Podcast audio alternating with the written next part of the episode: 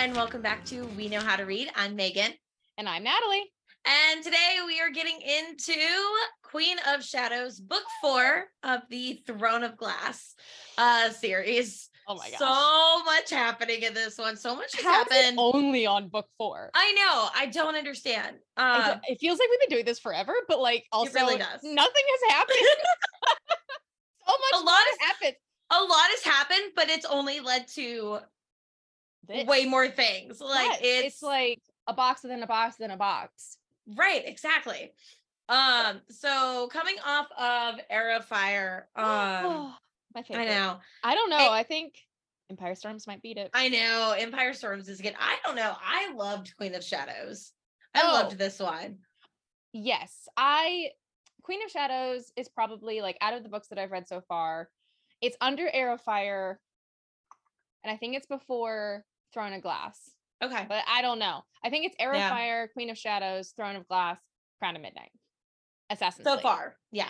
Like I feel like Assassin's Blade doesn't even like hit the lineup. Count it's because separate. Right, yeah, like I would put Assassin's Blade and Frost and Starlight in the same category because they're both kind of like separate but equal. You don't need them. Yeah, you don't. But let's get into the Goodreads real quick before we so I have them up. Queen of Shadows book 4.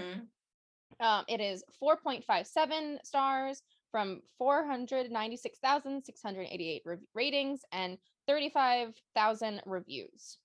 It's considered fantasy, YA, romance, magic, fae, fiction, young adult fantasy. Cool. Yeah, it tracks. Yeah. I mean, I definitely agree with all of those tags. For once, it doesn't have science fiction listed. I know. I think so happy. I think that's when they finally like started separating them into two separate categories. Yes, this is the 4th volume of the New York Times bestselling series, continuing Selena's epic journey and builds to a passionate, agonizing crescendo that might just shatter her world. Woo! That was a yeah, a lot is happening. So we left off Heir of Fire. Selena has fully embraced who she is, and she is now Aelin Ashryver Galathynius,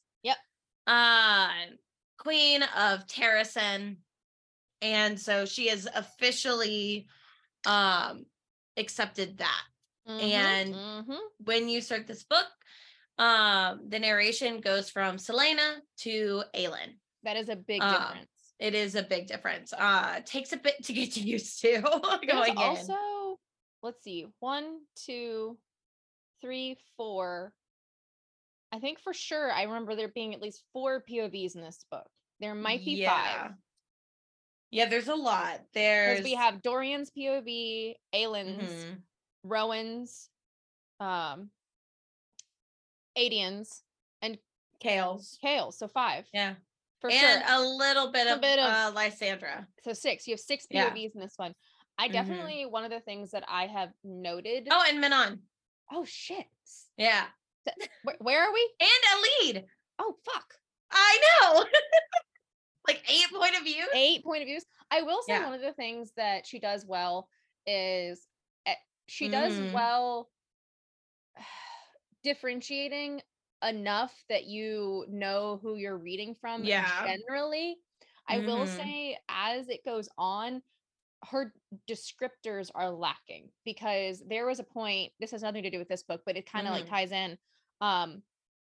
When I'm reading, sometimes I'll walk on my walking pad, and at times when Sarah J. Maas isn't using descriptors really well, and there's like 17 men in one scene, and half of them are blonde, and she's like, Aelin looked at the golden-haired man next to her, and then the blonde-haired to her right, and I'm like, which blonde man? Which one are you? And like, I'll have to like jump off the treadmill so I can like get my mom.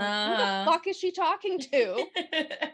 Because at this point in the story, there are at least 3 blonde males, minimum. Yeah, 3. Yeah, in one grouping. But right now it's just 1. Fuck, her and Aedion, which I love Aedion, and I know I'm gonna say this again. I'm terrified for him. I'm absolutely terrified. I'm terrified for him. Yep, I'm terrified There's so many things that are happening right now. So many things, but we're not there yet. We're not there. We're in the throes. Currently, this is coming out. We're in the throes of buddy reading, tandem reading, the Queen of... wrong book. The... Oh. Empire of Storms. Thank you. Power of Dawn. So we're doing the tandem read for those, and we are. We're in the throes of that. But we're not focused on. Yes. Queen of Shadows. Queen of Shadows. Oh, I didn't know that it was. I forgot that was in parts. So part one is Lady of Shadows. Yes. Which I don't like that, because like, why is it Lady? Why isn't it Queen? Because she had not fully accepted. Come into her. Because this, the part two is Queen of Light. I don't know. I don't like that. Sometimes there's a few like moments where I'm just like, the wording. Yeah. Also, like hindsight 2020, like I wonder if she ever considered Kingdom of Ash, please stay. I always wonder, like hindsight 2020, if she ever considered splitting this book up, because if we divided it into the two parts, I mean, it's still like this is part one right here. This is part two. Like they are very different. What page number is that? Part two starts on page 389. Yeah, so the first book would be 388 pages, and the second book would be like 270. It's 640. So two small books, but like, really, that's no. You can't call those small, Megan. We've been brainwashed from reading so much to think that anything under 300 is a small book. You're right. You're absolutely right. 300 pages is rather hefty. That is a normal, no. Like most books compared to, but like we know how she writes. It's small for her. And like if you think about like an average size book, like here's a pretty like popular, The Bear and the Nightingale is a pretty popular book. It's the same size. How many pages are you? Let's see. 345 pages. So this is a normal book. Normal. Most of the we definitely have like a skewed perspective of what's considered short, and this book is 648 pages, which two is parts. Short compared to other books that she has written. Right now, we start this off with Dorian's POV inside his captured mind. I know he has been possessed by the Valg, by a prince. Yes, Prince Valg. A prince of the Valg. How would you say? I don't know. A dark prince. A dark prince. A Valg prince. That's what. There we go. There it is. Words today are not happening. No. I like this. It's all very upsetting because he can't remember much of anything, and no one else has noticed anything is wrong. But he can remember Manon. We're not there yet. No. In chapter one, he can remember a woman being beheaded. Oh, just kidding. That's Sorscha. My bad. I didn't read the end of the sentence. I just read he can remember a woman. Yet they don't meet until like midway through the book. I literally read he can remember it's okay, a woman. Sorscha. I remember you.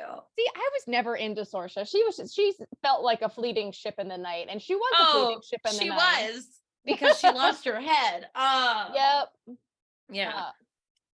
But we cut from. So at this point, she's already like back in. Yeah, she has returned. Like I do kind of like that, where the end of Heir of Fire and the beginning of Queen of Shadows is like a 2-week time span or something. Yeah. And that's just her traveling. Like we missed all of that. I'm okay with. I'm okay with that. She's in Rifthold. She is stalking Arobynn.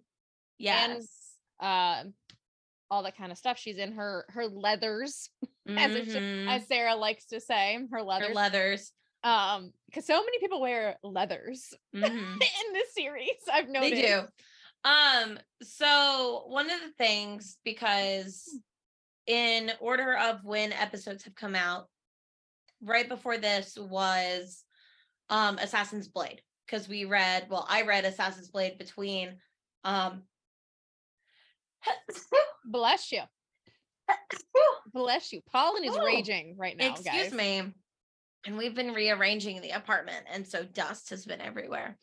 Pollen and dust, not my friends. So we came off of the Assassin's Blade episode. So depending on when you decide to read Assassin's Blade, I do think it's important to read it before Queen of Shadows. Because... Well, I read it after Queen of Shadows. You did read it after Queen of Shadows, but there was a lot in Queen of Shadows that I recognized from Assassin's Blade that you would not have originally recognized, like the vaults. And she does mention, the things, but it just adds a little extra layer of it. It does. Because she confronts Arobynn in the vaults, which is this seedy underground fighting bar tavern place for all the criminals. I don't know. It's a tavern with an underground fighting ring. Which the way I picture it is, it's really interesting. I picture it like you walk in and it's a normal bar. Mm-hmm. Okay. You have your bar walk in, the bar's to the right. There's some tables in the middle, some booths around a corner. Like it's like an L. Yeah. And there's a skinny hallway that goes in the back. And you walk down the skinny hallway. And then then it opens and it fans out. My brain is wild. It fans out and it's kind of not major amphitheater seating, but I would say at least 7 rows up and tables ringing a pit. And you walk to the edge, and the edge has this mesh lining where no one will accidentally fall into the pit, and you can look straight down. Almost theater style. Yes. Like on a theater. Yes, but I'm pretty sure that later on, they're all just hanging around near that pit. Yeah, I don't know why. And she jumps in it. See, I picture her jumping down from a ledge into the pit. Really epic. Same, but not that. Oh, 15 crazy. Feet. A story. A typical house building story is only 10 feet. Yeah. So I pictured her jumping 10 feet down, maybe not even because the ring's on a platform. There's a lower level where the lesser people can watch, and then the wealthy bid upstairs. Yeah.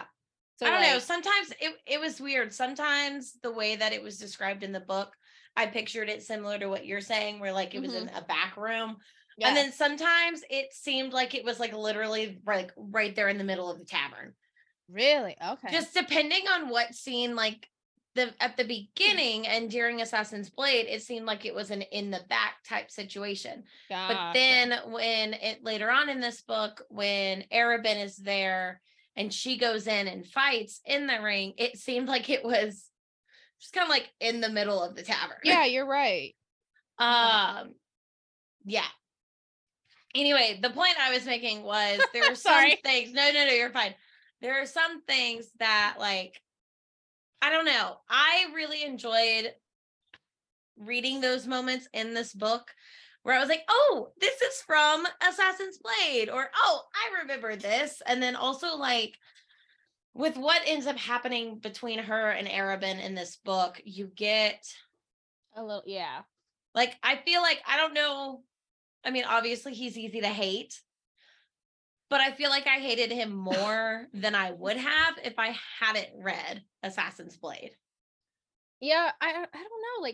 Something about him I don't hate as much as other people. I don't know why. He's so... I feel I need to reread and pay attention to him more because my attention span has nothing to do with him. I literally just meh. He's so just... I don't know. I think for me, the thing, it's the whole reason he had Sam killed, and so brutally too, is because he didn't want to share her. Yes. And then you see that as in this book, that's this, he has the same thing planned for Rowan because he doesn't want to share her. It's just, it's that possession of she is mine to keep for whatever means he needs. And it's just so we're so also she has auburn hair right now to disguise herself. So when she's talking Arobynn and realizing that Chaol is meeting with Arobynn, she's just like, what the fuck? Like, you're stupid. Why are you doing this? Oh my God. Yes, because while she's there, so we find out that Aedion's, as we know, Aedion is prisoner from arrested for treason that the king plans to execute in 3 days on Dorian's birthday. Yes, for as a birthday celebration, and a trap for Selena. And Chaol is there at the vaults. I like this one thing. Arobynn reveals word got back about her powers and the fight against the Valg and Wendell, and is known as the fire-breathing bitch queen. I love that so much. I love that name for her. It's it's great.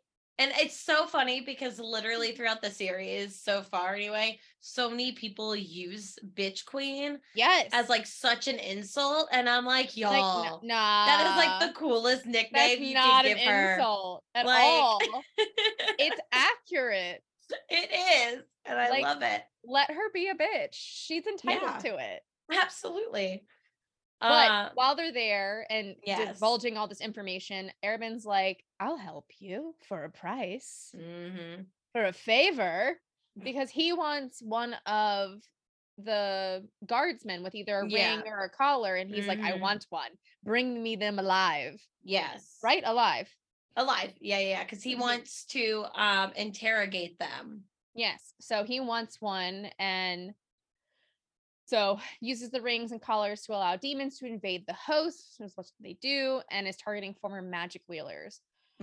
Rings are used for lesser demons and collars are for the Valg princes. And then he wants her to bring her one. We jump cut to Aedion in the cell.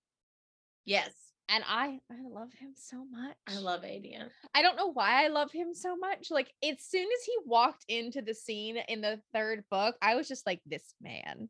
Also, there is not enough Aedion fan art out there. The minimal amount of Aedion fan art I have seen does not do this man justice that he does in my head. I'm also not going to look it up to see if there's any more than there actually is. I'm terrified of spoilers. I have only seen like a few flitting around on. That's the other thing.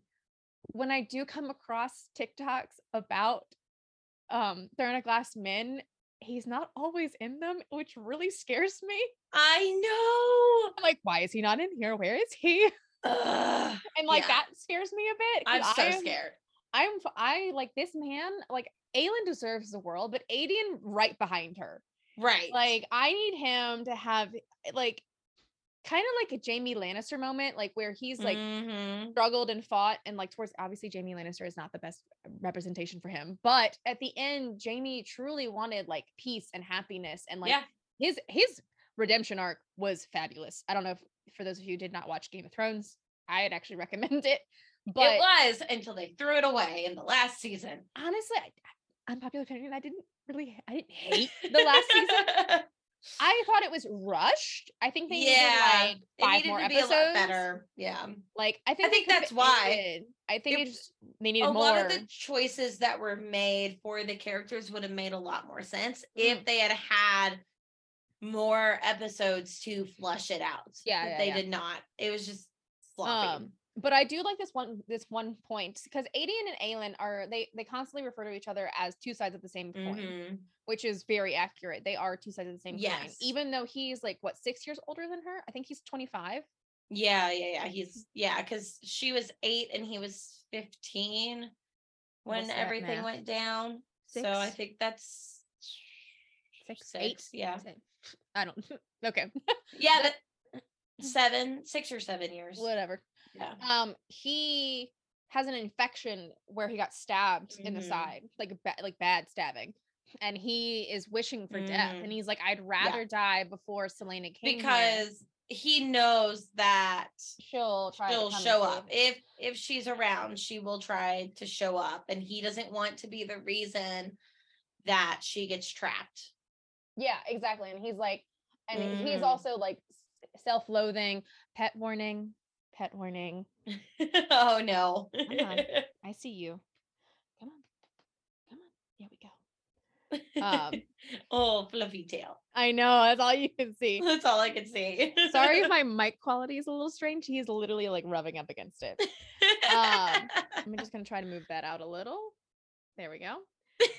So and that chapter is pretty, it's interesting. We go from Aedion dying in a cell to Aelin running through the sewers with a whole fleet of men chasing after her. It was such a jump cut. It was oh, I'm going to blow up the vaults and I'm going to cross chaos and escape.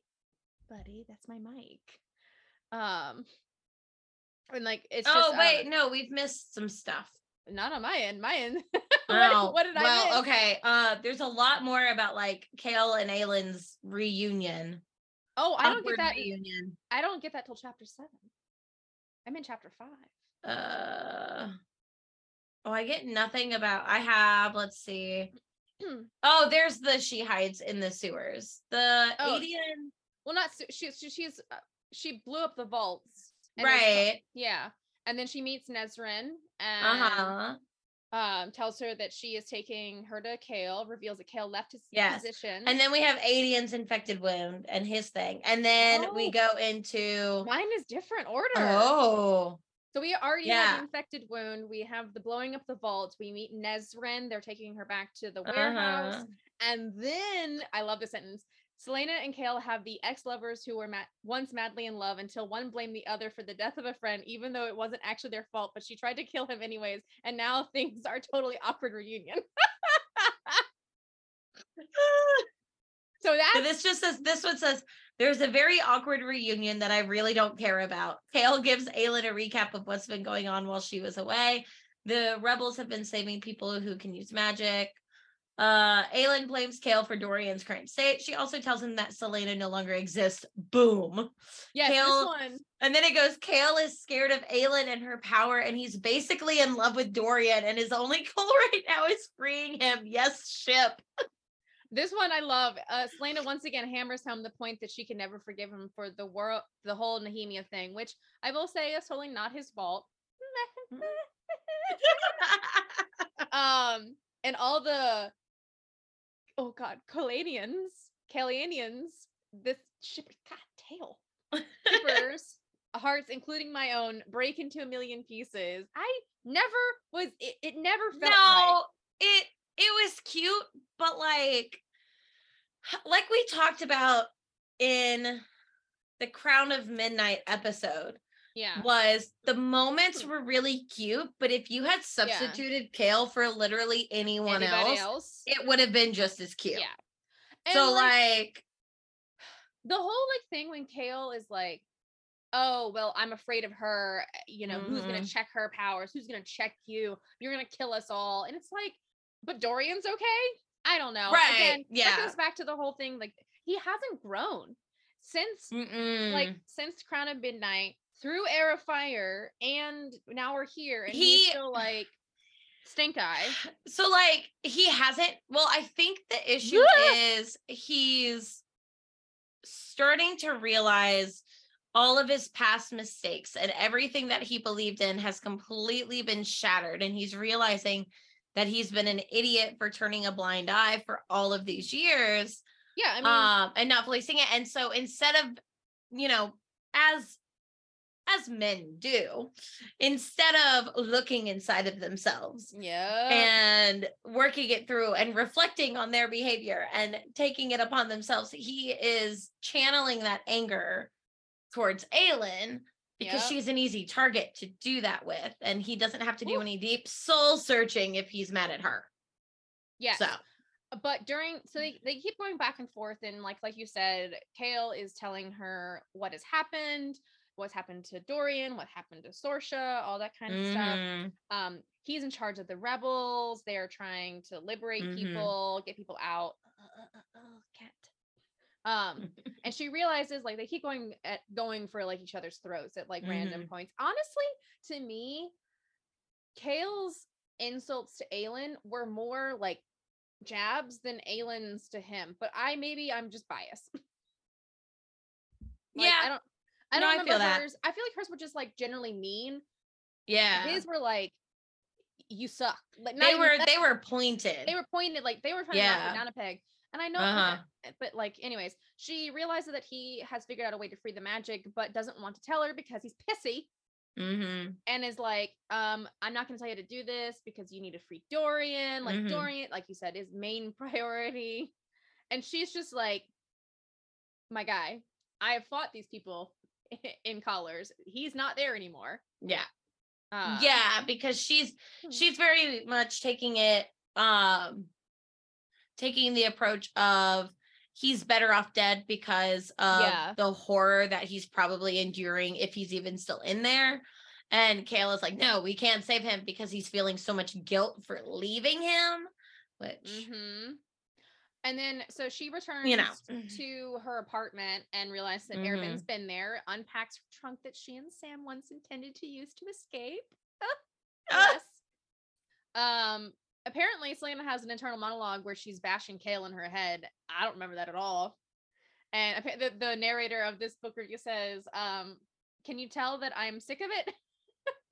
Selena writes a letter to Arobynn accepting his offer to get him a black demon after she helps her rescue Aedion. Yeah. And then we finally get a chapter with Manon. Yes. And they are in Morath. She's wing leader. Oh, can I read this sentence to you? Yes, please. Finally, we get a Manon chapter where she gets the greatest introduction. Manon Blackbeak, heir of the Blackbeak Witch Clan, bearer of the Blade Windcleaver, rider of the Wyvern Abraxas. What am I trying to say? And wing leader of the King of Adderland's aerial host, basically one deadly awesome motherfucker. Accurate. So accurate. Yes, we get Manon and her 13. They're in Morath. She's been named wing leader. Yes. They've got their wyverns, whatever. Wyverns. And we see what has happened to Kaltain. Yes, we know what's become of her. Kaltain in Crown of Midnight was like taken away by Duke Parrington. I think the last time we see her, she's like on a ship. The last time we saw her, I think she was in that cell with when Aelin was put into the cell in Crown of Midnight. Okay. For attacking Chaol. After Nehemia, and then she comes back down. She gives Kaltain her cloak. Yes, and then Kaltain is like, "I'm being taken." Yeah, elsewhere, or maybe that was in. I don't know. I feel like we get like a fleeting view of her, like from the boat, like she's sailing or something. Yeah, something like that. That might have been my internal monologue. Yeah. But Kaltain is there. She has a collar around her neck and a scar on her arm. I swear to God, which is very grotesque looking. And she is basically just a shell. She is just like an empty plate. She has no thoughts. And Asterin. I keep calling her Astrid, like How to Train Your Dragon. Yeah. And I'm like, that's not your name. No. But she keeps telling Manon that they need to leave. Mm-hmm. Baby, please stop. Manon gets very like firm. Yeah. Manon. So with the Iron Teeth witches, it's very much did you know? I didn't know this. I mean, you know this now because like in the Empire Storms where we're at. I learned not too long ago. Now I had this revelation back in Heir of Fire where I learned that their teeth were not always chompers. I know, I told you that. Yes, but I didn't know about the nails. I thought she always had pointy nails. No, they also grew. I learned that the other day. I was having a conversation with somebody. They're like, yeah, they're retractable. I was like, what? What in the Wolverine? Time I thought they had spears for fingers and metal teeth constantly. Some of them do. And like I just thought they were like that's how they were, and the fact like blew my mind. I was just like, what? They disappear? And the person who I was with was like, yeah, they're retractable. They're retractable. Like, I'm sorry, like ma'am. Like the teeth and the nails are retractable. Yeah, I learned that like right before the book conference. I learned that like. That oh my God, that's hilarious! Like, how have I gone this far? I'm on book like 7, not really, but that is great. That is great. But yes, they are retractable. Okay, so She is like, so she's trying to live up to her grandmother's wishes because her grandmother's a bitch. And and she's trying to do what she's always done, and be ruthless, but then she's also having to deal with this shit that's not okay from Morath. Yeah. And so there's a constant line that she says a lot that I've noticed is that iron teeth, or what are they? Iron beak? Iron teeth don't have hearts. They don't have hearts. Or black beaks. Black beaks or something. They don't have hearts. And she's like, we're cold, we're deadly, we kill, we don't have hearts, we don't love, we don't, it's like we don't love. And she keeps showing acts of love. And she's having her own midlife crisis, essentially. She's like, she's old. Existential. She's having an existential crisis just constantly throughout this book, because Asterin is really like pushing her towards different decisions than what her grandmother wants her to do, because she's so used to just following her grandmother's orders without question, and now she's being put into positions where like her grandmother's orders are not okay, like they're crossing a line and she doesn't know what to do. And Asterin, so like her and Asterin, who is like a sister to her essentially, her second, it's very much there's a lot of tension there, but we'll get to that a little bit later. Yes. Yeah. But so we jump over to Lysandra's POV, actually. We get it early on. I thought it was much later that we got her, which, refresher, is it Lysandra or Lysandra? Because I keep calling her Lysandra. I keep calling her Lysandra too, but I don't remember. I don't think this is her point of view yet. I think it's still Aelin's point of view. Okay, because we get it. We learn, again, she's the courtesan that Selena once knew, arrived. Oh, no, you're right. It is in Selena's point of view. Arrives at her door with a child. Arobynn was the man who found her. This is a little backstory if you didn't remember. As a child, and handed her over to the Broth Maiden and trained her as a courtesan. Brother? No. The brothel? Thank you. I just picture Broth Maiden, like someone in charge of the soup. Oh, I thought you were going to say like brothy? I don't know. Okay, I'm reading from it, and they call it a brother maiden. So at least I said brothel maiden. Trained her, bought her virginity when she had 17 with Selena's money, which I forgot. Oh, that was so gross. That happened during Assassin's Blade, Yeah, and she is there to tell her Arobynn's plan to rescue Aedion, and that's when we meet Evangeline, who has a scarred face. Yeah, and Aelin finds out that it was Lysandra who did that to Evangeline. Yes. And is about to go off. And then she finds out. Evangeline reveals to Selena that Lysandra was one who scarred her. She knew Evangeline could not escape, as she had trained herself as a child and been beaten for it. She scarred her so she wouldn't have to be a courtesan. Yeah. And that is why Lysandra, because Aelin makes a comment about how like, you got a lot of money at your auction, whatever the fuck it's called. The gross thing that happens. Yeah. Bidding. The bidding. Oh yeah, the bidding. It's so gross. So why are you still in debt? And you find out that the reason she's still in so much debt to the madam is because she scarred Evangeline's face, and the madam is like, well, she's very pretty. She was very pretty, and whatever money she would have brought in the future, you now have to pay. And every year she just keeps adding to it. Yeah. Because she's like, oh, she would have been even prettier than we could ever imagine. So it's just awful cycle. It's gross. It's so gross. We jump over to Dorian. Dorian visits Aedion in the cell, and is this in Aedion's POV or is this in Dorian's POV? I think it's in Dorian's. Oh no, chapter mix of both. What chapter is it? 10. I don't have the chapter numbers on my side. It's Aedion's. It's Aedion's point of view. No, it's both. It jumps. Yeah. The thing inside him left the dungeons and headed into the glass castle, steering his body like a ship. So you get both. Okay. And you get you realize a little bit more of like what's it like trapped being inside.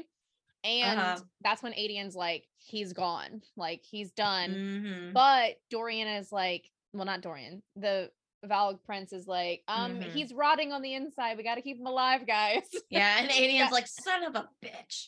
He's like, but then Aedion also tries to get Dorian to remember Sorscha and is talking about, but Dorian does not, Dorian isn't able to break out of that. He's still there. He's not gone, but he's not able to like do much of anything. Yeah. Yeah. And then we, okay. And then we jump over to Selena. She's just like, hey, she's not telling people her plan yet, but she's giving like little things.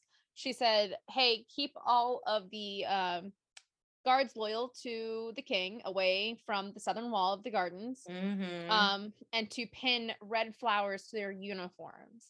So it was like a marker, and that was about it for that chapter. There wasn't much more because we get back to Manon's POV and we learn about the meeting with the Duke and Lord Vernon Lockin.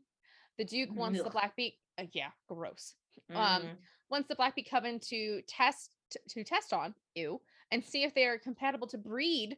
They are more likely to be as they are part Valg themselves. Asterin says that she must refuse. Witchlings are sacred to them, and there is no greater pride than to bear a witchling, which at this time we don't really know, and no greater shame to lose one. Manon demotes her to third, and then Sorrel, is that how you say her name? It becomes her second. Yeah. This is when we meet Elide, who has a damaged leg, and she is the niece of Lord Lorcan. And then Manon cuts Elide's hand and tastes her blood and realizes that Elide has witch blood in her. Which, is that actually like, does she actually have witch blood, or is that just like a ruse to keep her under protection? I think she actually does, based on the things that have been happening. I think it's like kind of like with Aelin, where Aelin is from Mab, yeah, and so has that blood. I think it's like that, where generations in the past, a witch married into her bloodline, that bloodline, or not married into, but had know, and then that, and so obviously it's not obviously her. Because it took me a hot second to be like, wait, is she actually bleeding blue now? Or but no, she's not. So I think it's just she has like a drop or enough to claim her and protect her and everything. I think it's a bit of both at this point. Yeah. Then we go back to Selena. There's a lot of jumping around, and like it only gets more jumpy as books go on, so you get more and more POVs. So we have Selena, she's meeting up with Arobynn. Lysandra comes. Does it say Selena on your thing? Yeah, it says Selena. Why? I don't know. It's odd. Because she's very much Aelin right now. I don't know. It's everything says Selena. That's weird. But they meet. I love this game that they are playing. I love the game that Lysandra and Aelin are doing. And it's like, so good. It's so subtle because they talk and they visit frequently. But Lysandra like learns that Aelin learned Lysandra was jealous of her, that she hates Arobynn and wishes to like destroy him. They quickly become friends. Okay, so this friendship, I love this friendship so much. Oh my gosh. Yes. If you've read Assassin's Blade, they hated each other. Oh my god. In Assassin's Blade. Like I hated Lysandra in Assassin's Blade. I mean, I hated her for Aelin because I was like, Lysandra, Aelin has been through so much. Leave her alone. And then like on the flip side, it's like, oh well shit. Aelin, Lysandra alone, she's been through a lot, you know. It's like, no. And like, I think that's why when we get later in the series, Lysandra is like such a ride or die bitch with her. Like, yes, they've been through the ringer together and they've come to terms in this book. And it's like, there's a lot of behind the scenes friendship that we don't see.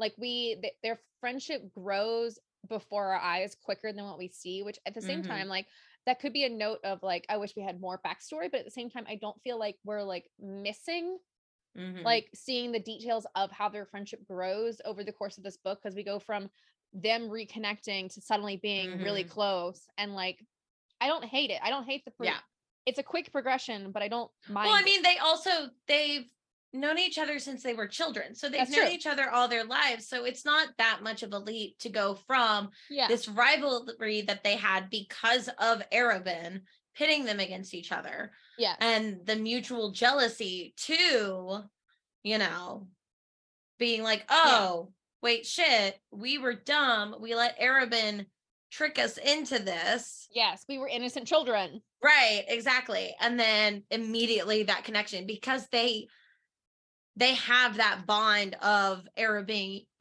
being a sick fuck, you know? Oh, yeah. Yeah. But it's, so I don't mind it, but I love them. I love them. I know. Together. I wish we saw more of their friendship. Yeah, honestly, girls trip. Yes. The chaos that would happen. Oh my God. This is probably for another, but like the two of them and then Manon. I was thinking the same thing. Rowan and Dorian and and Aedion, they would just be like oh god, they would just have to like city? They would have to patrol the city sure it wouldn't be destroyed, because we'd have like so much happen. I'm not trying to give away spoilers for the next books, but like they're all like freaking out and like everyone's like, why are you freaking out? They're fine. They can take care of themselves. It's like, they're not the ones I'm worried about. Right? It's like, no. They're together. This can go really, whether or not it goes really, really well or really, really bad, either way, something's getting blown up. Right? A fight is starting. Whether they're on the same side or not is up to them. Yes, exactly. But Chaol gets on Selena's. Chaol's like, Chaol in this book is just absolutely horrendous. That is an understatement of this entire series. I know. Chaol in the last three books, he's been absolutely awful. He's annoying. I'm like, dude. I'm like, shut up. Like it took him till book. Let's see. This is book 4. Uh-huh. Look at book 6 for redemption arc, and so far he hasn't completely redeemed himself. I know, but we're not going to talk about that. We're going to talk about how Chaol is like, don't kill. So I was trying to explain to a friend of mine who hasn't read any of the books why I was reading both of them together. And I was like, well, not because like, you know, there are a lot of series out there that have books that follow the same timeline but are different, you know, things. And you don't read Game of Thrones. Right. And you don't really read those together. So like, I was trying to explain why I was reading 2 giant ass books at the same time. And I was like, well, listen, okay, this asshole has been just the worst since book 1. And now we're getting a book where it's just him. And for some reason, the author absolutely adores this character. And he is just horrible. Okay. No, I'm gonna save my thoughts for that. We're gonna when that episode comes out, we'll talk about it then. Yeah. But Chaol's like, save Dorian, my love, Dorian. Don't harm a single hair on his pretty head. I mean, to be fair, Dorian. Also, Dorian gives Prince Eric vibes to me. Oh. And all of you Prince Eric haters out there. Oh, I love Prince Eric. Are you kidding me? Thank you. This man, he knows how to ride a horse, row a boat. When he's not being princely, he's practicing his flute playing. He's got an adorable dog who is his best friend. Yeah, his best friend is his dog, who he would literally risk his life for, and has. And he's like, oh, you know what? I'm not being king. I'm just captain of a boat because I like sailing the seas. Yes. And this man has like toured the world. He's a well-traveled man. Yeah. And he's like, I won't settle for anything but true love. I don't want to just marry a princess for the kingdom. I want to marry a princess for me. Right. I'm like, and everyone's like, oh, he's a basic white man. The moment someone else showed up and opened her mouth, he was in love with her. And I'm like, what? That was a curse. Spell.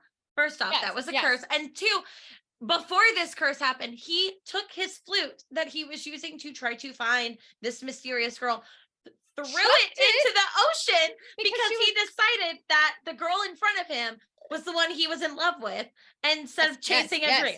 Like, right?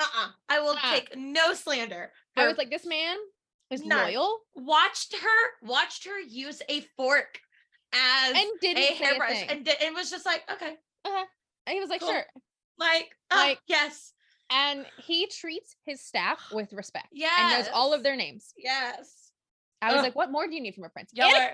I didn't mean to get off on that tangent, but yes, Dorian is Prince Eric vibes. He's Prince Eric vibes. Like, the man would play a flute. Absolutely, he would.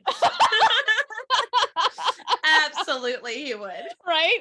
So, oh my gosh. Anyways, so moving on to Aedion. Aedion is like getting prepared to be executed, and they plan to kill him with his own sword, which I found a nice little detail, a nice little nugget for that. Yes. Like, chop him off.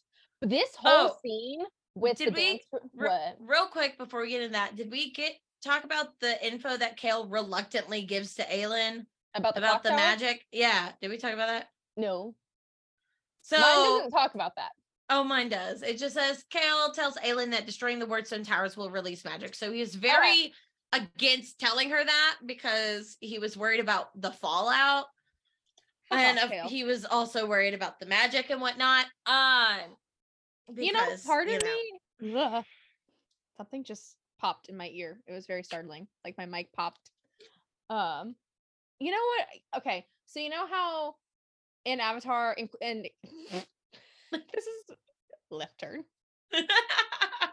You know, in Korra, where there's certain people that are like, I don't like the med. I don't like benders. They're non-benders who don't like benders. Part of me was just like, motherfucker gets like air magic, you know? He's like Boomy. Right? Like Boomy was like, not Boomy. No, Boomy. No, Boomy. Yeah, because he was named after him. Not Earth King. Not Boomy, the original Boomy, but Boomy the Sun. Aang's son Boomy. When he's just like, you guys are benders, man. Yeah. And then he gets like air powers. I wish Chaol just suddenly was just like, shit. What if he like shit?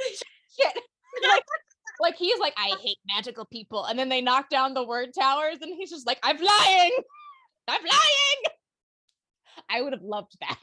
And then he would have to come to terms with his own magic. With it. That's a redemption arc. That really is. Like, man has to accept himself because he either hates himself. I mean, he already hates himself, but he. No, I think it's as much fun as that would be. Yeah, I think it's more powerful if he comes to terms with it for his friends than himself. Hey, like, sorry, cat you're warning. Good. Hey, he's trying to go behind the piano. Of course, stop, crazy bean. Anyways, I think he's just sniffing. You might hear a tambourine fall at some point. Adds a little something, little pizzazz to our episode. So then we get into the actual like act of her saving Aedion, which this was so cool. The dancers, she's like her former teacher. She despises like the makeup and the artwork and the outfits and everything, and it's just like this woman like really sticks out her neck for Aelin, and like, but Aelin also in turn like gets them on a boat and escape. Escape. She so, like, she ensures that they escape. So there's still, no, like, it is it's intense. Yeah. So the woman's name is Florine, I think. The teacher. I get literally very little on this scene. So they get all the dancers. I remember this scene. This is one of the scenes that saving Aedion is one of my favorite scenes in this entire book. It's so because good. You literally watch Aelin morph into different people, like physically into different people. She goes from female to male in the scene, like using disguise and makeup and just quick little hat tricks to blend in with the crowd. But the dancers go out and perform a dance because it is Dorian's birthday. It's his celebration. They're gonna kill Aedion in honor of him. And at one point the dancers are holding these glass flowers and they drop, and they create smoke. Mm-hmm. Okay. And it creates this thick smoke. And that's when Aelin goes in for Aedion to remove his chains. Mm-hmm. And that this whole sequence is just it's so good. You jump back and forth between her and you get Aedion's. It through Aedion's eyes. Uh-huh. And he's just like, no. Yeah. No. Yeah. And I love it. And then he's obviously like gravely injured. Mm-hmm. And he is not really running very well because he has like a side wound. And Dorian follows them out into like the South Gardens area where he tries to use her magic on her. Like the prince is using Dorian's magic against her, but she's covered herself in word marks to protect herself, which I forgot that she did that. Yeah. She did that. And made it seem like the others, dancers also had similar marks. Yes. And then she tries to get Dorian to take control. Something, any sign. He doesn't show anything. She goes to chop off his head. She decides, she goes to chop off his head. And then Nesryn comes in and doesn't she shoot a bow? Yeah, she shoots an arrow. Because archery is her thing. So she shoots an arrow and manages to deflect by time. I don't know. Stops her from killing Dorian. Dorian gets away. Yes. But so there's like a whole like sequence of events happens kind of all in tandem together. Aedion and Selena escape. They're like, she's just like, I need you to run. Like, I need you to haul ass. Mm-hmm. And they shove him into a box. Yeah. And then Lysandra quickly like covers up because Aelin's covered in blood and like the word marks and everything. And she's just like, here's a gown. And they like throw a little hissy fit. They're like, let us through. Blah, blah, blah, blah. And then of course, Kale and Aelin have an argument about trying to kill Dorian. And she's like, you intervened. You could have killed me and Aedion. Like, you fucked up, not me. Like, I gave him a chance and he didn't show any signs. So like, how dare you interrupt us? Mm-hmm. And then we jump over like to Elide, and I keep wanting to call her Eyelid. Elide, I think. Elide. Some of these names are just too much for me. When we jump back over to her, which during the thick of this, I was not pleased that we were jumping across. Yeah. So we learned that like her father was executed by her uncle to serve and swore loyalty to the king. He stole his title, all this kind of stuff. What is happening? Oh, so much is happening behind the camera. Right. I just saw something really funny that's kind of foreshadowing, and I thought it was funny. What chapter? At the end of chapter 19, before we get to Elide's thing, because I was just trying to catch up in here because I have nothing. Like literally, it just says Aelin enters the castle disguised as a dancer. There are word marks everywhere, which she washes away. The other dancers throw black powder to the ground. She uses as cover to rescue Aedion. Dorian tries to stop them, but she's covered in word marks, so he can't use magic on her. Dorian seems to be completely gone, so Aelin tries to kill him, but Nesryn stops her. They escape. Like, that's it. That's all I've got. And then it skips to Manon. Right. So I was trying to find some things in here. Where is it? Lysandra and Aelin are talking. Are they in the carriage?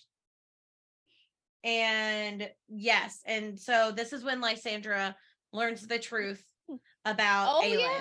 Yeah, she's like, what do you mean, queen? That's exactly the word I'd use, Lysandra said. My name, I know what your real name is, Aelin. And then she's like, you understand why I had to keep it a secret? Of course I do. You don't know me, and more lives than yours are at stake. And she says, no, I do know you. Until I had Aedion back, I wasn't going to take any chances. I knew I would have to tell you the moment you saw us in a room together. Yeah. And Arobynn knows. He's always known. This changes nothing between us. You know nothing. So I thought that's a good moment between them. Yeah. But then Lysandra goes, the resemblance is uncanny. Gods, the fact that you went undiscovered for so many years boggles the mind. Even though he's a handsome bastard, it'd be like kissing you. And Aelin just goes, I could have lived without knowing that. Yep. I don't know why I was ever nervous you would start bowing and scraping. And Lysandra's just like, where would the fun be in that? Like, I love I love them. I love Lysandra. They're the best. Okay, sorry. I saw it'd be like kissing you, and I was like, oh, wait, hold on. All right. Oh. So yeah, so Manon and Elide. Yes.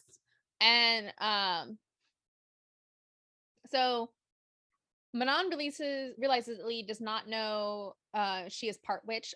I really did not think she was actually part witch. Are we reading the same thing now? Chapter 20.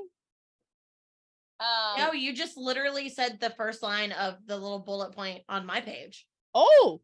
It's literally, Manon realizes that Elide doesn't know that she's part witch. Oh, no. Okay. No, I don't, no.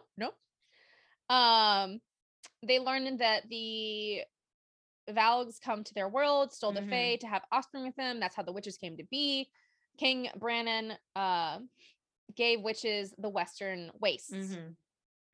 This is all stuff, information that we learn, which is like very, I think it's going to come back into play later on in the series. I think so too. We don't know right now. The leader of the Yellow Legs Coven volunteers her coven for the experiments. These experiments fucked with my head. My imagination, they really did wild in this scene. But that's all we learn. We just know that they volunteered to do, and like the whole thing is like a stone is going to be sewn into their stomach, right? And that's gonna start the breeding process somehow. Ew. But they don't know anything other than that. And supposedly it's supposed to be like no harm to the witches, they'll be perfectly fine afterwards, it's gonna be a great that's what Parrington has been saying. Lies. So because they wanted a Blackbeak coven, and Manon was like, I don't feel like this. Well, I don't know if it's, in the last book, she was like, don't eat the men, don't eat the food. Yeah. Like, they taste wrong, the blood's wrong. Mm-hmm. So, I think all along, their coven has always been like, yeet. Something's not right. Yeah. But she has to follow her grandmother's orders. It's a whole, anyway. At this point, we go back to Dorian, and we're getting his POV, and he's realizing he's like, he saw Aelin, he saw people that he recognized, but he's like, who am I? Like, he's trying to get control back. He doesn't even remember his name. And he's just like, what's going on? And then he hates that Aelin didn't get a chance to actually kill him. Yeah.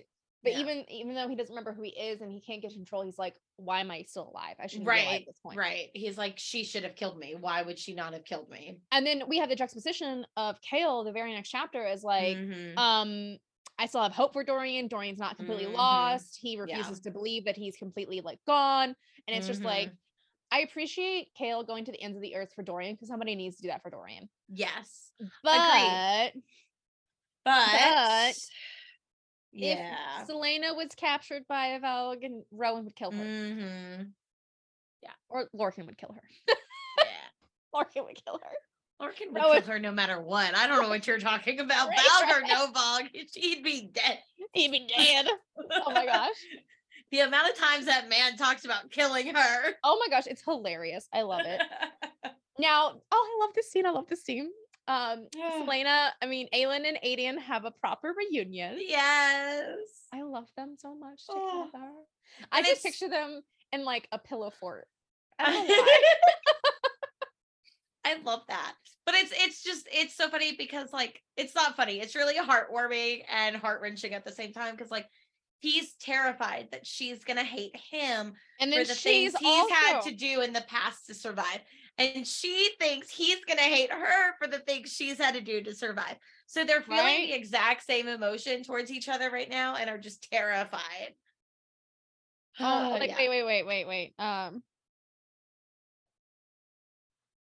I have it right here. Aedion rose to consciousness and took every detail he could without opening his eyes. The door across from his bed was open, revealing the great room beyond, clean and empty and bathed in sunlight. The sheets he slept between were crisp and silken. His head was infinitely clearer, and he looked toward the source of that even deep breathing and beheld the woman asleep in the cream-colored armchair beside the bed. Her long bare legs were sprawled over the what is that, the bisexual stance? It is.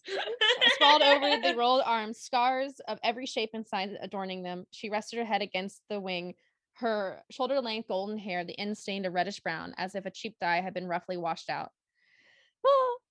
Her mouth was slightly open as she dozed, comfortable in an oversized white shirt and what looked to be a pair of men's undershorts. Safe, alive. For a moment, he couldn't breathe. Aelin. He mouthed her name. Oh! As if he heard, as if she heard, she opened her eyes, coming fully alert as she scanned the doorway, the room beyond, and the bedroom itself for any danger. Oh! He couldn't stop the tears leaking down his face, even as he rasped, "Remind me never to get on your bad side." A smile tugged at her lips and her eyes. Their eyes sparkled. Hello, Aedion. It's great. Oh. I love this. She said, or he says, "Thank you for your spectacular rescue. Let's never do it again." And she goes, "You're exactly the way I dream you'd be." And he says, "You're a little taller than I'd imagined, but no one's perfect." Oh, it's so great. Wait. And then when she seemed assured that he wasn't about to die, and when he was assured the wounds on her arms weren't infected, she leaned back on the pillows and folded her arms over her abdomen. "Do you want to go first, or should I?" Outside, gulls were crying to each other. The soft, briny breeze kissed his face. "You," he whispered, "tell me everything." So she did. Yep. I love them so much. Oh, they're great. I'm just like, well, I want them to have more moments together. I know. There were so many good little nuggets in this book of the two of them, and then it, like, Empire Storms happened, and they haven't had. I can't talk about it. It's not about it. Anyway, so they have a proper reunion, and then the pits, basically the new vaults, have sprung up. Many Valg guards are there. Arobynn wants her to fight them in a way to convince the pit owners to work with him. She chooses to fight a Valg commander. I love this scene. It's so badass. So good. The commander tells her about Morath, says the things they're doing to her kind there. And I mean, like, the whole scene, and Chaol's there and watching her and seeing he thought he knew her as an assassin. He watched her kill in Crown of Midnight, and he's seen her kill since. But this is a whole nother level. This is more Selena. He's never actually seen her fight. I mean, obviously he's seen her fight in the champion tournament in the first book, but she had to hold back. And then in the last, he saw her fight Grave in the first one. And he was down in 2 seconds. But then with this Kane, is Kane, she was drugs. So this fight, she's just playing. She's like cat and mouse. Just she's also has way more training now, thanks to Rowan. Even and if she can't use her magic. I love how she's he realizes as he's watching her fight that she's pulling everything. She's purposefully she's putting on a show. None of this is real, and none of it's truly a fight. And that moment where she looks up at Arobynn and he gives her the nod to go for the kill, and it all hits him. He's just holy shit, this is insane. He the Aelin that he knew was just the surface of what she was turned into. And that I love that moment of her falling back into Selena and giving Arobynn the power. I love such a great thing. We see that a couple of times throughout this book where she becomes full Selena. My favorite scenes are when she's full Selena. I am so here for it. They're so good. But then we get, as a reward, Arobynn tells her where Sam's grave is. And that just, oh, my heart. Yes.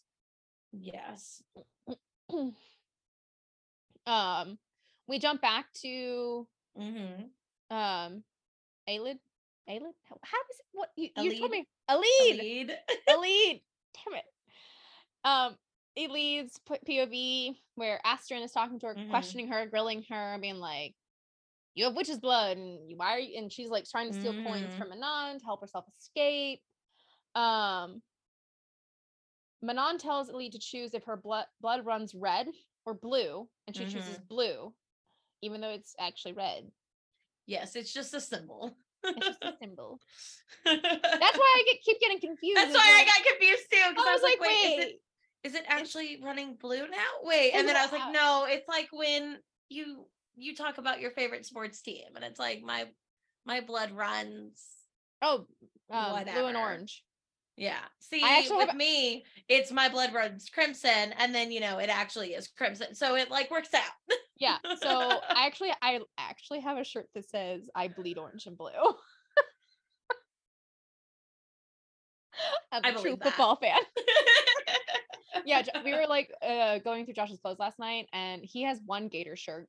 Mm-hmm. And he looked at me and he's like, "Can I get?" He's like, "This is a little small. It's really old." And I was like, "Don't worry, I'll get you a new one when the season comes around.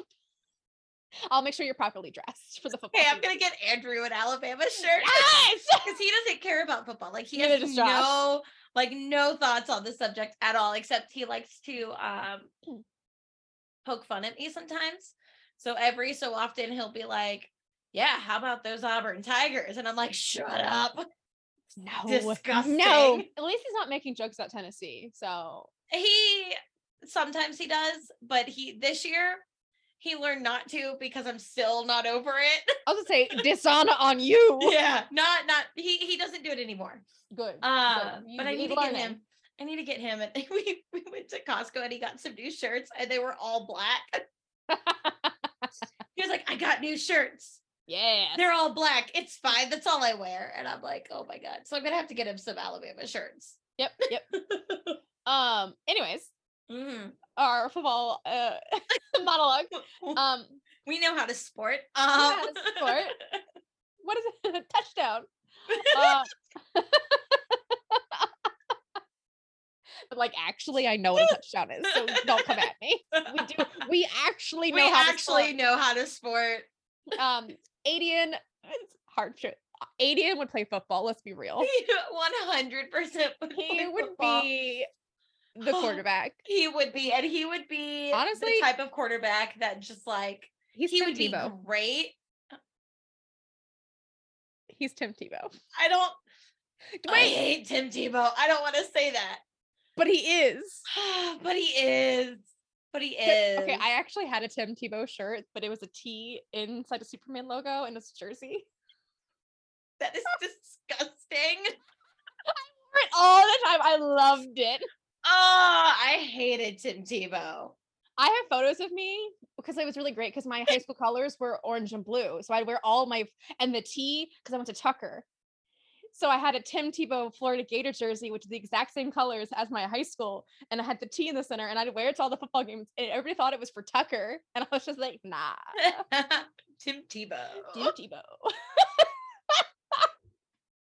Disgusting. But you're not wrong. I'm not wrong. Aedion is like, I can't wait to take my blood oath with Selena, with Aelin. Yeah. Yeah. Because in Terrasen, they originally...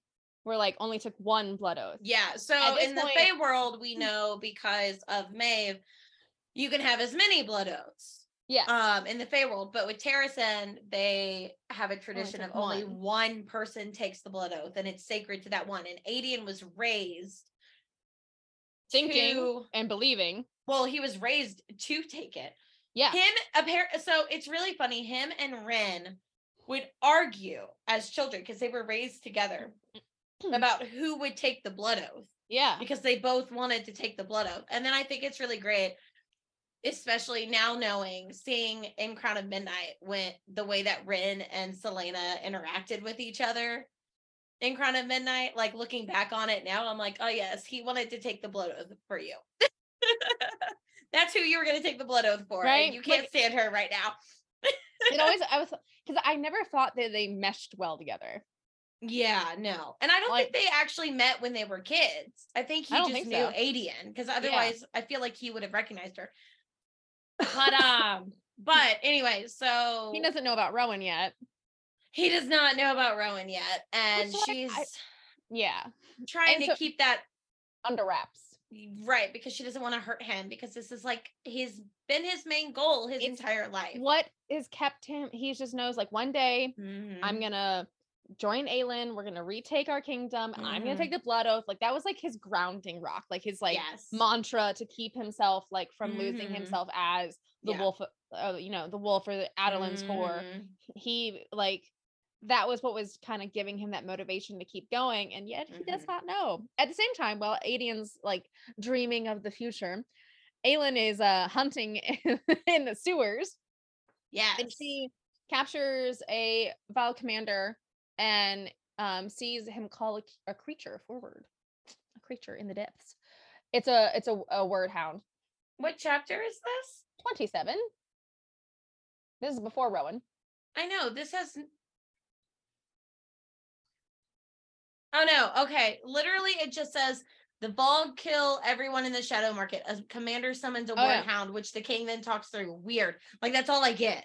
Oh, okay. So I was very confused. We get... Valg soldiers kill everybody in the Shadow Market. Mm-hmm. Aelin follows the Valg commander into the sewers, sees him call a creature there. The creature, a word hound, looks like one of the gargoyles that that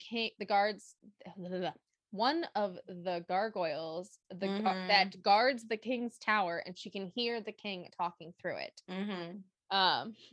When she gets back and she like smells of the sewers. Yeah. Oh wait! Like, also, I like to point out that she named them word hounds. Like she comes up with that name. She's like, I don't know what you are, but word hound works. Okay, I didn't know that. I thought that was just their name. No, because they talk about it later, where I think like after Rowan shows up, he's just kind of like, weird name, but okay. She's like, I'm running out of creativity here. I'm barely staying alive. But she like gets back and Aedion's like, where the fuck have you been? I know I'm injured and I can't follow you, but I don't like that you're going out without me. And then Aedion offers Selena her father's sword back, and she tells him to keep it. It belongs to him. It's his. Mm-hmm. Then he's like, okay, I need to get out of this place, and you're doing things without me, and it's not okay. So Aedion, Aelin, and Nesryn go out to a tavern, and then I'm trying to find it. Hold on. I'm trying to find it. Chapter 28. Okay, here we are. Yes. All right. So, let's see. It's Aedion's point of view, first off. So they're there. Yeah. Aedion savored every step of freedom because he finally got to be out and about.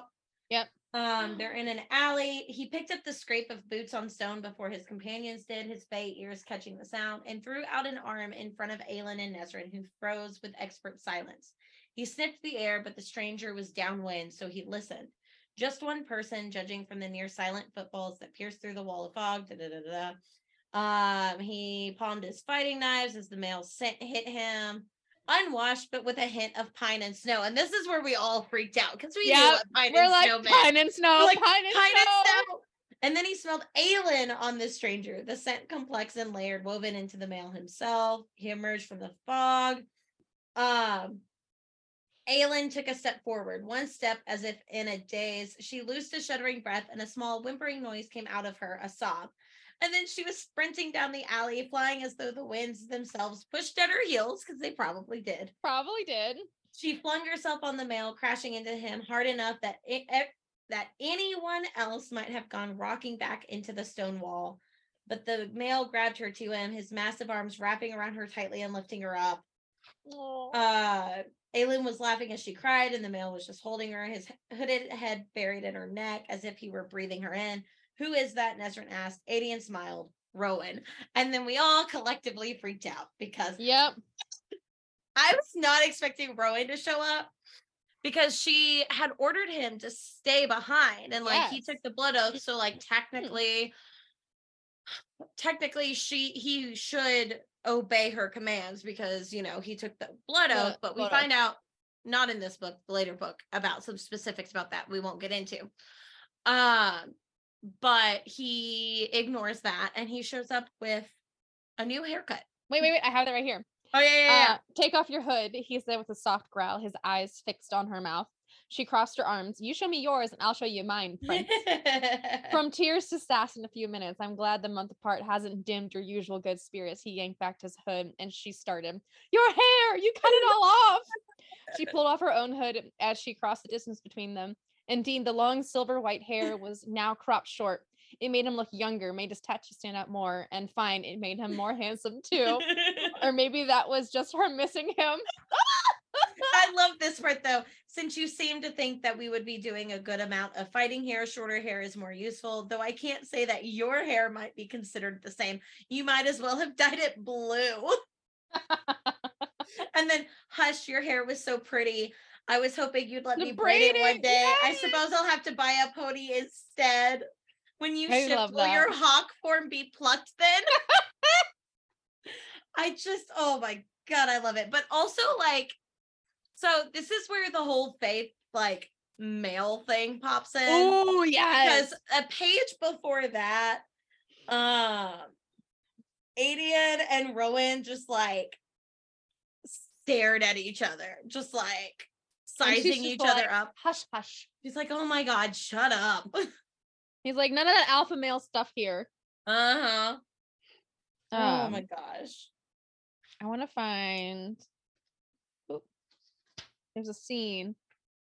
Oh, and that's when we find out about Aedion's dad. Like literally like, right afterwards, he's like, you smell familiar.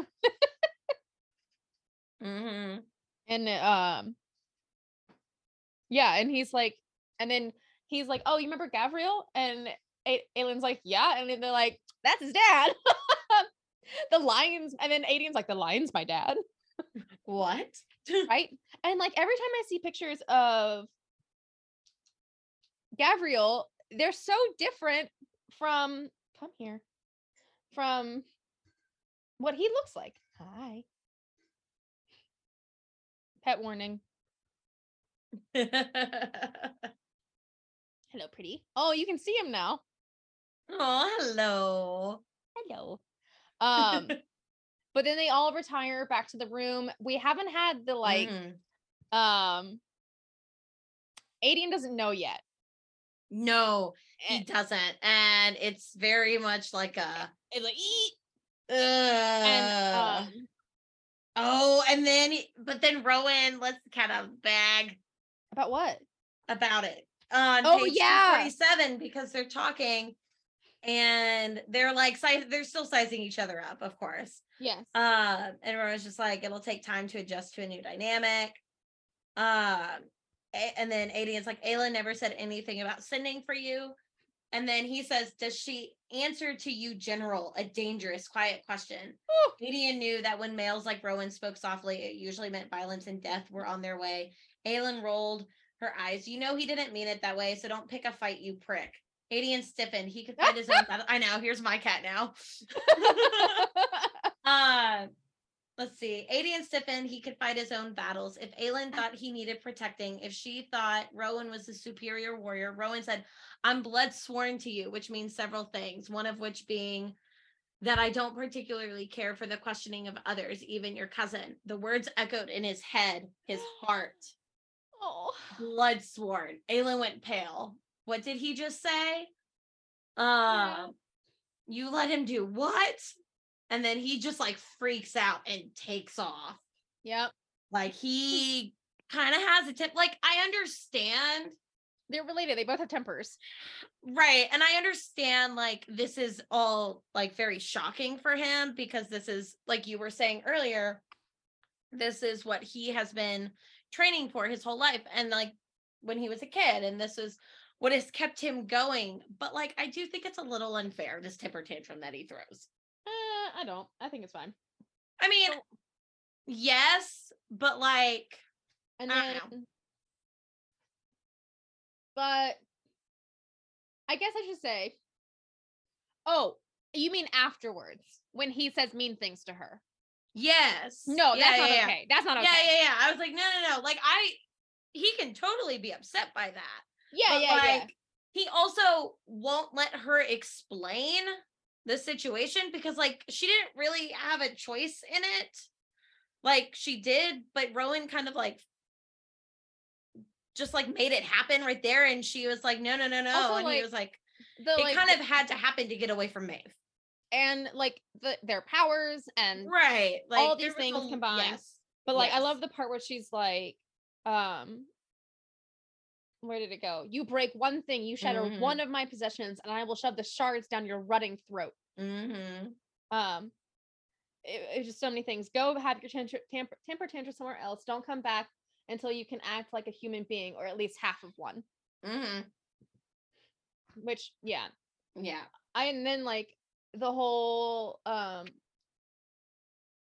we get a little bit of background with Rowan and, like, washing him and, like, not wanting to put on Sam's clothes because he doesn't want to, like, stretch them and, like, rip them because he's so big. He's only, like, 6'4", right? He's not that big. Who? Rowan. He's not that tall. I'm gonna look it up. Because I'm like, how tall is Rowan?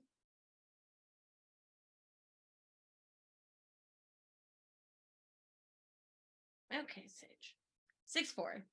Yeah, I was right. Yeah, not that tall. Okay. He's pretty meh. Okay. Okay. In my world. I know, in your world. Aedion is 6'3". He's shorter than Rowan? Mm-hmm. I thought he was like, okay.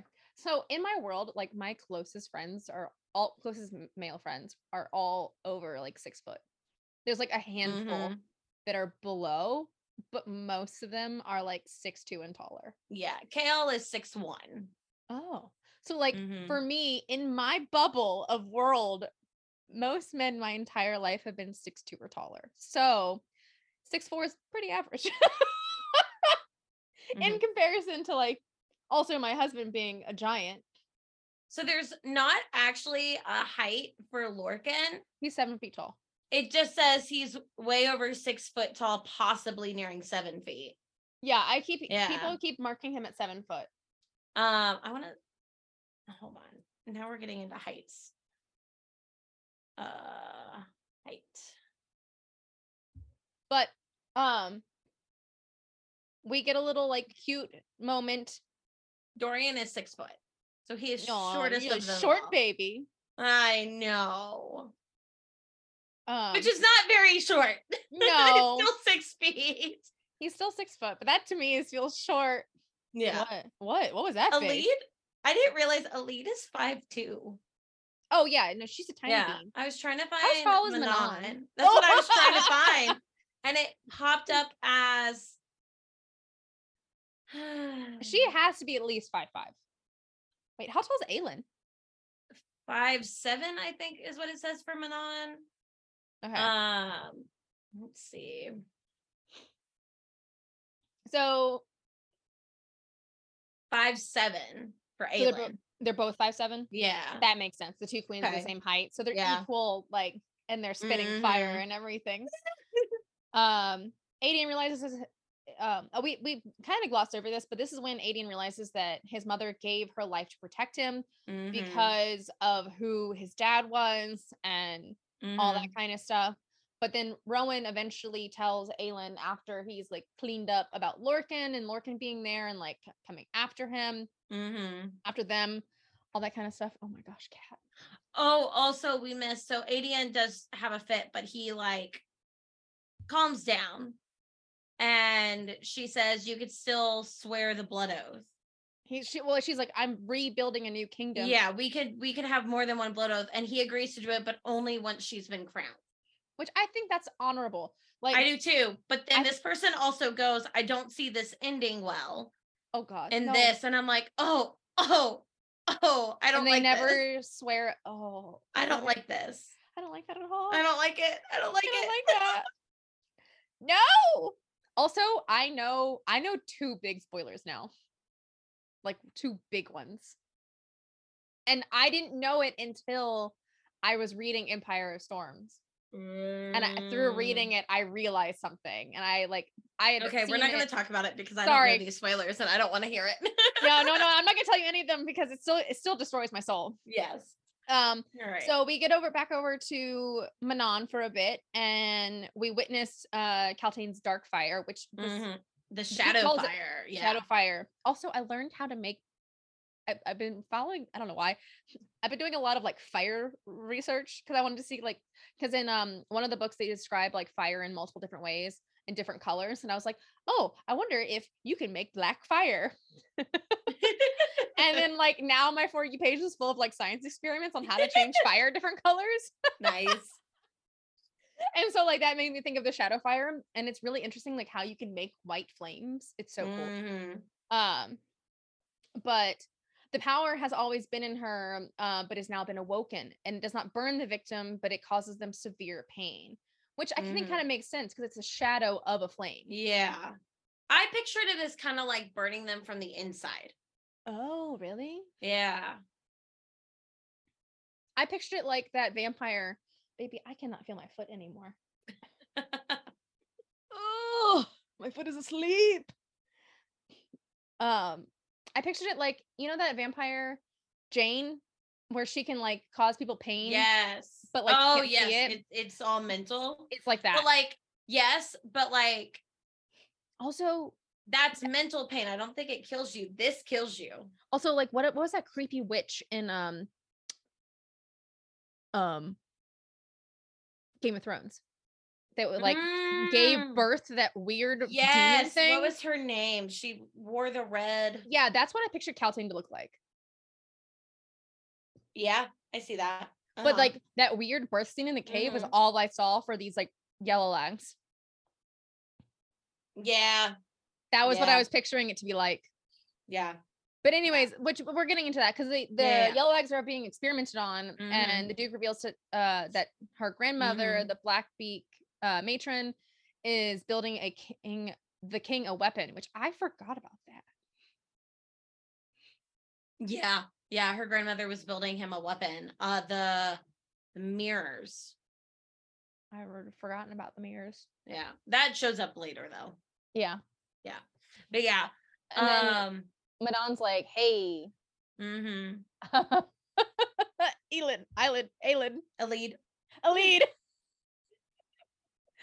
I need you to find out, get into the chambers to see what's happening to them, and like make sure, because Manon's like, so many red flags are going off for Manon. She's just like, no, this is not right. Yeah. And then she watches her uncle like touch Kaltain, which ew. Yeah. And so she rescues Kaltain from him and takes her somewhere safe. But then she, of course, I don't know what, so many things that she did really confused me. Cause then she's like, I'm going to go poison Manon. Oh no, she goes to get poisoned for Manon. She's not poisoning Manon. Yeah. And it's just like a bunch of like back and forth. Her character is so interesting because I feel like there's so many secrets about her. Not Manon, but just Elide and everything. Yeah. But then we get to my favorite chapter. One of my favorite chapters. Oh. Chapter 33. I have it marked right here because I have been quoting this scene. It is like literally like one of my favorite sentences in all of the books. Okay. Because Oh yes. It's on the fight when they're fighting on the rooftop, and Rowan's like training. Yeah. Rowan is training Aedion in there. Yeah. Yeah. I heard a story Aedion drawled to Rowan that you killed an enemy warlord using a table. Gotta love the scene. Yeah. Please, Aelin said, who the hell told you that? Quinn, your uncle's captain of the guard. He was an admirer of Prince Rowan. He knew all the stories. Aelin slid her eyes to Rowan, who smirked, bracing his sparring stick on the floor. You can't be serious, she said. What, you squished him to death like a pressed grape? Rowan choked. Choked? No. Choked. No, I didn't squish him like a grape. He gave the queen a feral smile. I ripped the leg off the table and impaled him with it. Yes. Gosh, I love how she responds to that because Aedion says, clean through the chest and into the stone wall. And she's, well, said Aelin, snorting. I'll give you points for resourcefulness at least. Like, I have texted that scene to multiple people because I'm just like, this is hilarious. Like, to me, I found this whole thing funny. Oh, but then I'm going to jump forward because Rowan and Aedion are like going at it, and he's like still hurt, but like, I'm fine. I can fight. And then, Aelin's like, you need to take a break. And then the Fey Prince spoke so quietly that even Aelin couldn't hear. Your queen gave you an order to stop for your own good because she needs you healthy and because it pains her to see you injured. Do not ignore her command next time. Aedion was wise enough enough not to snap a retort nor to move as the prince dug in the tip of his stick a little bit harder. And Rowan added, if you ever speak to her again the way you did last night, I'll rip out your tongue and shove it down your throat. understand. Love him. That he's like, I'm gonna check you and I'm gonna wreck you. Oh, I love it so much. Like, it's so, oh yes, so good, so good. Oh yeah. And so they have that little moment, and then and then Lysandra comes by the apartment, and she's just like, damn, yeah, girl. She's like, hey, I see what you like. Then she gives Rowan a tour of the city, which I think is really cute. And she plays music for him. Mm-hmm. Which I love. I do love, because Aedion and Rowan are talking about Lysandra, and Rowan just like, I'm glad she found a female friend. Like, I just, yes. So Aelin sneaks from her apartment and allows Lorcan to follow her, which this is such a stealthy little move. She's like, you know what? If you're gonna follow me and try to kill me, you could at least kill all these people for me. She's like, I'm gonna take you into the sewers and you can just kill everybody for me, so I don't have to worry about it later on. I was just like, oh my gosh. And then she returns, and I remember Rowan's like, why do you smell like blood? What have you been doing? What is happening? This is like the second time in a row she's returned from like a killing spree in the sewers. And then she returns back, and a Fey male is like, why do you smell like blood? Yeah. And then, of course, I love their like little connection where, which we're getting more of, Aelin and Rowan have silent conversations, which is kind of like the mating bond. Yeah. And yeah, they Avatar. But it's similar, different. But it's different, because instead of hearing in their minds like an Avatar, they just know what the other person is thinking. Yeah, it's like, it's not telepathy, but it's just like one mind, one right, thought. Exactly. One brain cell between the two of them. I'm pretty sure Rowan has a brain cell more often than Selena has a brain cell. Absolutely. Rowan protects that brain cell with his entire life. Like, this is mine. Don't you fuck it up. Honestly, Selena is the cat, and Rowan's just hurting her with sticks. Mm-hmm. He's like, no. Mm-hmm. I love the scene where where she's playing the music for him. It's adorable. I know. And then we get to a sad Dorian chapter where he's taken. Yes. Every day, he's losing himself, and then he like sees the men suffering in the dungeons, and he just sees the destruction around him, and he's just like, it's so sad and so lifeless, and like considering like Dorian is probably like one of the most extroverted, joyful, like fun-loving characters. Yeah. He literally is just like rotting away on the inside, and it's really sad. And then we, of course, like Rowan is like Rowan coming in, because he there's a word for it. He's like not a sniffer, but he can like smell things on people. Like, I don't know what the word is. There's like they refer to him as like as something, and he can like sniff the truth, like a truth sniffer or something. I don't know. Like, people make jokes. I don't know what you're talking about either, but it's cracking me up. Because people say like Rowan's gonna meet like all the characters from Akantar and be like, "You're a lesbian, more," and then like he's just gonna like call everybody out on like their truths about them, and be like, "Your dad's Helion." Yes, and like he sniffs out the truth. And so like Lysandra stumps by, and Rowan's like, "How long have you been a shapeshifter?" Oh yeah. But she can't shift right now because the magic's gone. Right. And no one knows about her, and she like reveals that her dad was a shifter. Are we on right now? 38. And then like we skipped a lot. Okay, nope, we're good. No, not really. Mostly with Chaol stuff. Doesn't matter. No, it's not really that important. No, it really isn't. It's just a lot of him grumbling. Yeah, I just like grumbling and then pining after Nesryn and murdering people in the sewers. It's all the same thing. Yeah, that's all. That's rinse, all. Wash, repeat. Yeah. And she said she like right before the magic went down, she had like shifted herself to be prettier to be a more successful courtesan. And then Lysandra warns Aelin that Arobynn is about to call in his favor. Mm-hmm. He's supposed to deliver the Valg and everything, and sends her a bottle of perfume, skin oil, for her to wear that smells like almonds, right? Which is like his scent. It's a weird of thing, all scents to smell like almonds. Right? Oh, like, okay. Speaking of scents, yeah. I found an interesting little tidbit of facts. Remember, speaking of like back, we talked about this before the episode started. Remember back in the day when everybody wore cucumber melon? Yes. Like body scents? Yes. I found out a fun fact, which I want to follow up because I've never really thought about this. Apparently, when an angry copperhead is nearby, where like a venom, like it's about to attack, it emits a melon cucumber scent. And just the idea of like us all walking around like venomous copperheads in our tweens, like cucumber melon. I'm gonna bite you, copperheads. Of all the things that you could have said about cucumber melon, that was the not on my bingo card. It's just like all these teen girls are walking around like pissy copperheads, which is, I mean, honestly, we're just like, don't fuck with us, melons.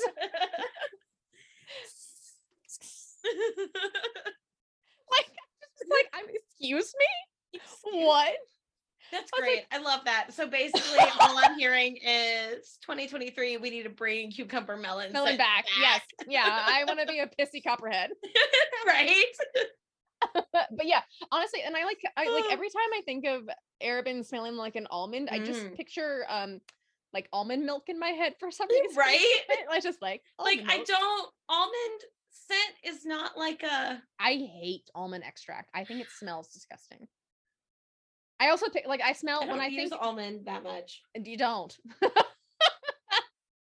I think it's just a weird gross. Choice. It's just a weird choice for him. Like it's a creepy man with a weird smell. It is. It fits. It is. It does. I just. I don't know. Oh, and then she wears the dress, the dragon dress on the dragon dress. Oh. Yes. So they capture the Valg. They, they talk to, they actually speak to the man on the inside, like that was actually trapped in there. Yes. But they make a deal with him, which was not revealed to us yet.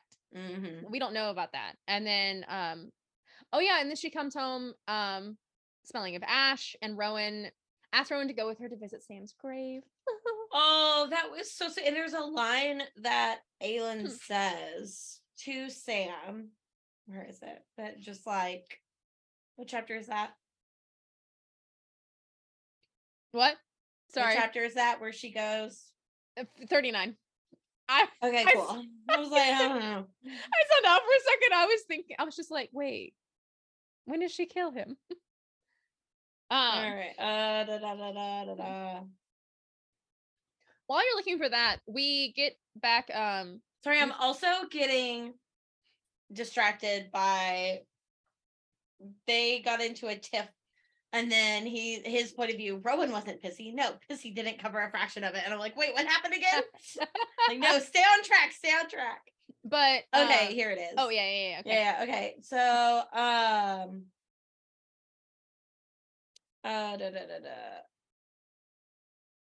wait, sort of. Okay. Elide is using the poison, and she's getting in on the inside to look at. She finds the witches. Mm-hmm. Okay, I like that. She is then found by the witches sitting in her own piss and unable to stop vomiting from what she sees. Mm-hmm. And what she saw in that room. Oh, it was awful. Okay, real quick before we get into that. Okay, so I found the. It's when she's talking to Sam, I miss you every day. I miss you. And I wonder what you would have made of all this, made of me. I think you would have been a wonderful king. I think they would have liked you more than me, actually. And it's just like, what about who? Sam, when she's visiting Sam's grave. Yeah. It was. For some reason, I thought you were talking about Aedion for a second. No. And I was like, Sam. I mean, I could totally see her saying that too, is like Aedion, which, like Aedion would be a better king than her for Terrasen. Yeah. But no, just the like her getting to say like an official goodbye to Sam was very like it's closure. Yes. Which is interesting. She gets so much closure in that chapter. And then I feel like it's like kind of undone at the dinner. Like it's not, but it is, you know what I mean? Mm-hmm. Like it's drawn out. But then we jump back to Morath, and then we find out what is going on inside the room, and believes the witches have already given birth once and are about to do so again. Like they're giving birth repeatedly, which is it. And they're just like, absolutely. The offsprings are not witchlings. Horrible. They are black creatures with diamond skin, snouts, and long stone fangs. These witches are chained to tables, begging to be let go. And then Asterin fights with Manon, and for obvious reasons that we haven't been told yet, why she's so upset about witches being treated this way and birthing these creatures that they are. But then Elide, what is her name again? Fuck. Talks to Manon about her family, and is like, her father was killed, her mother died defending Aelin/Selena. Her mother was, I don't even know how to say her. I keep calling her Marion. Marion, yeah, that's her mother's name, mom. Right? Yeah, Marion. Marion. The women sacrificed herself to give Selena enough time to escape the king's men that day. It still hopes that Aelin is alive and one day will come back to her. And Manon's just like, really? Because like obviously on the wrong side here. And I love this little agreement. So we go back, which honestly, like, we need to stop switching back and forth between. At this point, I want I like the next section because it's all in Otterland. Because at times Manon's chapters feel ill-timed to me because I'm just like, no, we're pacing here, and the pacing is now off. But we jump back, and I love the little moment between Aedion and Rowan that talk and agree to kill Arobynn if Selena doesn't, and then she puts on the dress. Yeah, but do you have it marked? Because I'm going to pull up that chapter 42. I think I'm there right now. Yep, I am. Okay. Let's see. It's page 345. When they're inside? No. Oh, no,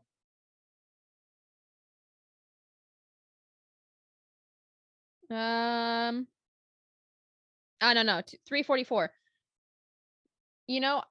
I don't know. Arobynn amused. It's been an age since I saw one of the Fae. I don't remember them being so large. You can call me Rowan. That's all you need to know. He cocked his head to the side, a predator assessing prey. Thank you for the oil. My skin was a little dry. Rowan. Yes. Okay, but this whole scene, she didn't even know that he was doing it. No, but like the moment that I love that a lot of this does not take place in her POV. Like we're getting it from Aedion and Rowan's POV, which I love because she flips into Selena mode. Yes, and like watching them like appalled and shocked. I love that. Except for the part when they go down into the torture chamber, where she knows is like the last place that and Rowan realized. I just saw this was where she'd last seen Sam, he realized, and her master knew it. And then they torture the Valg, and then they have dinner together. But it's just like, I love like the dynamics of this scene are so interesting to me, and like just watching them see her interact with him, and then the quiet communications between her and Rowan. Yes. I just like I love that entire chapter. Also when he puts the ring on her. Yes. Right before they leave, he puts the ring on her because his entire point is to control her. He always wanted control over her. And like they believe it, because I don't even think she told them that she switched the rings out. Because Aedion is just like, Aedion, like they're in the carriage and he's like, Aelin? Yeah, right? Yeah. Something like that. Sorry, I got distracted by their talking. Oh yeah. Because it's adorable. They're flirting with each other. And it's hilarious. Let's see.